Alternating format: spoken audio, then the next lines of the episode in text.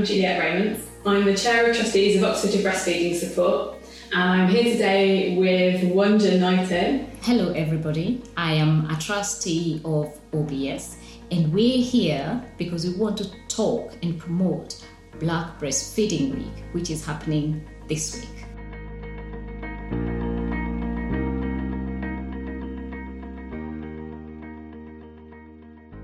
So here we are. OBS is this is our premiere podcast for OBS, and we've come here together to talk to you. So those of you who don't know OBS, OBS Oxfordshire Breastfeeding Support is a charity based in Oxfordshire, providing support for all families across the county who are giving human milk to their babies. So we see women who are breastfeeding their babies directly, we see women who are expressing and giving breast milk through bottles, who are using supplementers at the breast, and all sorts of different ways that people are feeding their babies from birth up to weaning, whenever that happens. We also give antenatal education sessions for um, local women, pregnant women, and those are currently happening every month. And we also run a really popular Facebook group for anybody who is lactating in Oxfordshire. And that group now has almost, I think, over now 2,000 members. So, what we really hope to do in OBS is really create a community for local women as well as give them support with feeding their babies. So, we're really delighted this week because it's Black Breastfeeding Week and OBS has been super inspired by the Black Lives Matter movement and all of the energy around the issues and how best to support women from different communities. So I don't know if Wanja wants to talk a little bit more about that. Yeah, I was actually, Julia, thinking perhaps we can also talk about our experiences as mothers. Yeah. I remember when I first became a mother, I originally come from Kenya and I've watched breastfeeding through my sisters, my mother, but I knew when I had my son, it wasn't a question in my mind. I was going to do exactly what my sisters had done and what I had seen around the community. And when my child was born, I just automatically put him on the breast. But breastfeeding was far from automatic. Let's be honest. what happened when you started breastfeeding? Well, first of all, nothing much was coming out. Uh-huh. And then there was the latching issue, and I knew I was doing it wrong, and I didn't know how to do it properly. So my nipples cracked so badly. Ow. That was really painful. And what is interesting is that in my community, in my family, I am the last, the last born. So my sister came over from Kenya for six months to support me, to look after me, because as a new mother, you always need to have the support of your family. So that made it an easy journey for breastfeeding. And when I got my cracked nipples, my sister just told me, just soldier on. it'll be two weeks, it'll be nothing. Just if you don't give her the first two weeks, you'll be able to do it. Coming to the second week of breastfeeding, I got engorgement. Ouch. I think any woman out there knows how painful those ones are and I ended up going to emergency doctor. When I look back, those two weeks were worth it. Yeah. yeah. So you got amazing support from your sister to come over from Kenya for that long. Yes. And you also got support from professionals that were around you that really yes. helped you. Yes. And I guess it was similar to me. I was interested in what you were saying about how breastfeeding was really normal in your community, and in mm. Kenya, you'd seen people breastfeed all the time. And I think I had a similar experience in the UK, being born in the UK. You know, my mum breastfed me, I'm the oldest, mm. and I saw her breastfeeding my littlest brother. He was born 12 years after me, so I have a really mm. clear memory of her breastfeeding him. And so breastfeeding was normal for me too. And I think often that's the biggest factor that influences women's choices around how to feed their babies is like what they've seen people doing in their families, in their communities. And so for me too, I had that that real feeling that breastfeeding was like how you how you fed your baby. And mm. I know for many women, they see lots of other influences. And in the UK as a whole, breastfeeding isn't mm. so common, especially after the first few weeks. Many women start mm. breastfeeding, mm. but it tails off pretty quickly. And I'm really interested as well in how this affects different communities. Yeah. Yeah. You know what, actually, Juliet? My sister had a baby, the same sister, mm. had a baby a year ago, and she had a cesarean section. And I asked her actually, was it easier after 20 years of not having a baby, having a new one? Was, was it just automatic? And even though when she's still in Kenya, what she said was, she really struggled mm-hmm. because obviously of the operation. She really struggled but she knew she still has to do it. So she got a lot of support. Someone would come and help hold her baby while she breastfed. So i think support is one of the most important things when it comes to breastfeeding and especially amongst families. I know there are a lot of stats about breastfeeding and black breastfeeding but sometimes i usually find that most communities that come from africa tend to breastfeed mm. because they have watched this breastfeeding. Other communities from Afro Caribbean communities, that is a completely different story. So when they talk about black, I think it's very important to differentiate yeah. between the different communities. We may be black, but our culturally we're very different. Yeah. So those assumptions I think sometimes people make. Some health providers might make the same assumptions, and they couldn't be farther from the truth.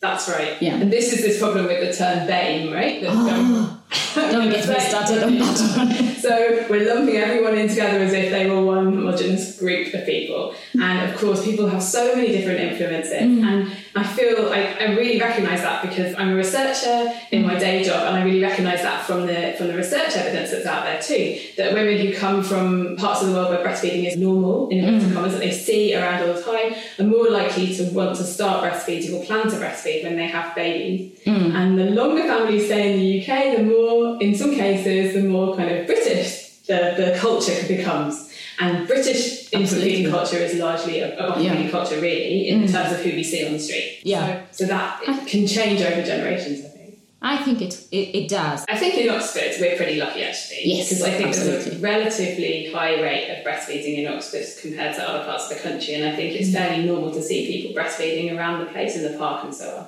But I also think in Oxford, and I guess this is where OBS comes in, is that we have a really transient population. Yes. People come and go cool. a lot. And of course, not everyone who lives in Oxford have anything to do with the university, but a lot of people do come here to study. To study. Or to work, mm. and then they don't stay so long and then they go. Yes. And so people often come from abroad and they come for a short period of time away from their families and mm. have babies yeah. without the family support that your sister had That's at true. home in Kenya, surrounded by your family. Yeah, absolutely. And OBS, I think, fills that gap. You know, Mm. we are we're like the family that some people don't have in Oxford. Yeah. And I see that playing out in the groups when you go to the support groups and you see what's happening there. It's women supporting women and talking to each other and helping each other through the difficulties that they're having with parenting, with their baby, and with other issues in their lives as well. Yeah, that, that's very true. And, and also, I think when it comes to breastfeeding, what I have found continuously is that there is the lack of representation. If you just go to Google, there's that lack of representation of showing that, you know, women of color do actually breastfeed. They come from cultures that breastfeeding in, but it hasn't really been shown. It hasn't been demonstrated. When I go to, to the NHS website, there is not a single image of a black woman with a baby, hmm. except for when it's talking about mental health or going back to work. And that lack of representation, I think, does need to be addressed because I think when you're looking at the community, the percentage of communities of black and ethnic ethnicities, mm. it does not represent the fact that black women do breastfeed. And that is why we also came up with this brilliant idea that we will spend this week just showing you images of beautiful women breastfeeding. It's interesting, isn't it, how powerful it is to see yourself in the images that you come across around you. Yes. And I think that makes decisions on whether I'm going to go for help there. Mm-hmm. Because when I don't see someone who looks like me, I just think they will not understand. They will not understand how my skin manifests itself in different things. And I think that already becomes a blockage. The lack of representation on the images is a big thing. And I think is a great assumption on these communities, which get a lot of support from their own communities when they are breastfeeding. So, and then the, the other thing, actually, and I'm excited that OBS is part of this group, is we've come together, collaborated to create a toolkit that is going to be used to show how different conditions when it comes to breastfeeding manifest themselves in different skin tones. Right, so I was really shocked about this because, from what I understand, mm-hmm. doctors and mm-hmm. other health professionals Yes. in their training don't get to see very much about, say, what mastitis looks like on a breast that isn't Yes. the colour of my skin, which is pasty, pasty white for the sake of the podcast record. so if I went with mastitis, they'd spot it straight away. If you went with mastitis, there's a chance that they might not know what the problem is because they're not looking for the right signs. Exactly, and they're not taught. And we come in so many different skin mm. tones. And and for me, if Rihanna could create makeup for black women from shades, I don't know how many shades she's created. Why can't we have a toolkit which is helping women? Because I know sometimes it's been cases of, especially my son who is brown, is being asked, "Oh, does he have a pink rash?" No, he's not going to have a pink rash because his skin tone is different. And that also comes to play when you're going for help. And I think it's also that thing of black breasts are the same, but are different. The shape is the same. The nipples might look different. Is it called the areola? Mm-hmm. Yeah, does look different. The bit around the nipple, the circular bit around the Exactly. And, and, and it is completely different when the representation just shows you pink. So mm-hmm. even Dr. Google, like most of us end up going, when you go to Dr. Google, is a breastfeeding woman, a black breastfeeding woman, and you have a condition, you cannot help get help from Dr. Google because Dr. Google has nothing. So this project that we are undertaking is just so exciting because it will also help in ending the disparity in treatment that women sometimes get because the doctors did not have any idea. Yeah, and we know that the health outcomes for women from what we might call minority ethnic communities in the Mm-hmm. UK is much poorer than white women. And this is one of the reasons Absolutely. why.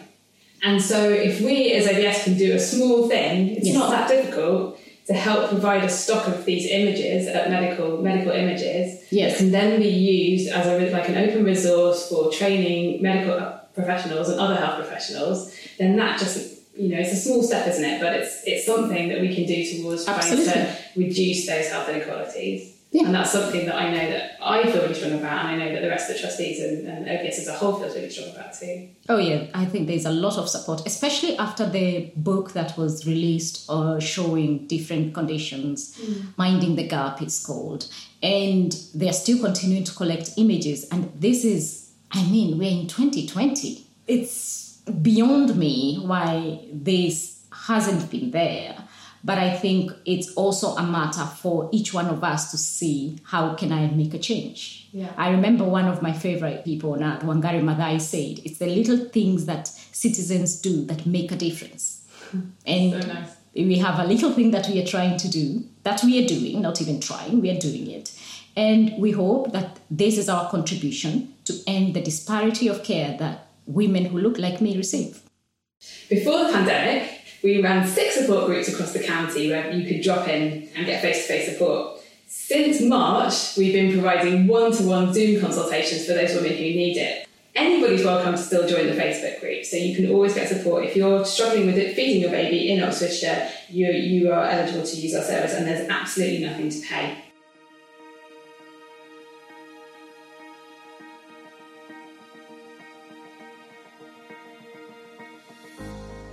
Oxford Breastfeeding Support is not part of the NHS and we're not funded or supported by the local authority or any other government organisation. So we're really reliant on grants and donations from members of the public. And if you would like to support us, you can do this different ways. On our website, you can donate using local giving. You can also donate through Amazon Smile. We are Oxfordshire Breastfeeding Support. And we should mention the website link. It says oxbreastfeedingsupport.org, oxbreastfeedingsupport.org, and the link to local giving is right at the top of the page. And you can also follow us on Instagram and Twitter at oxbreastfeeding.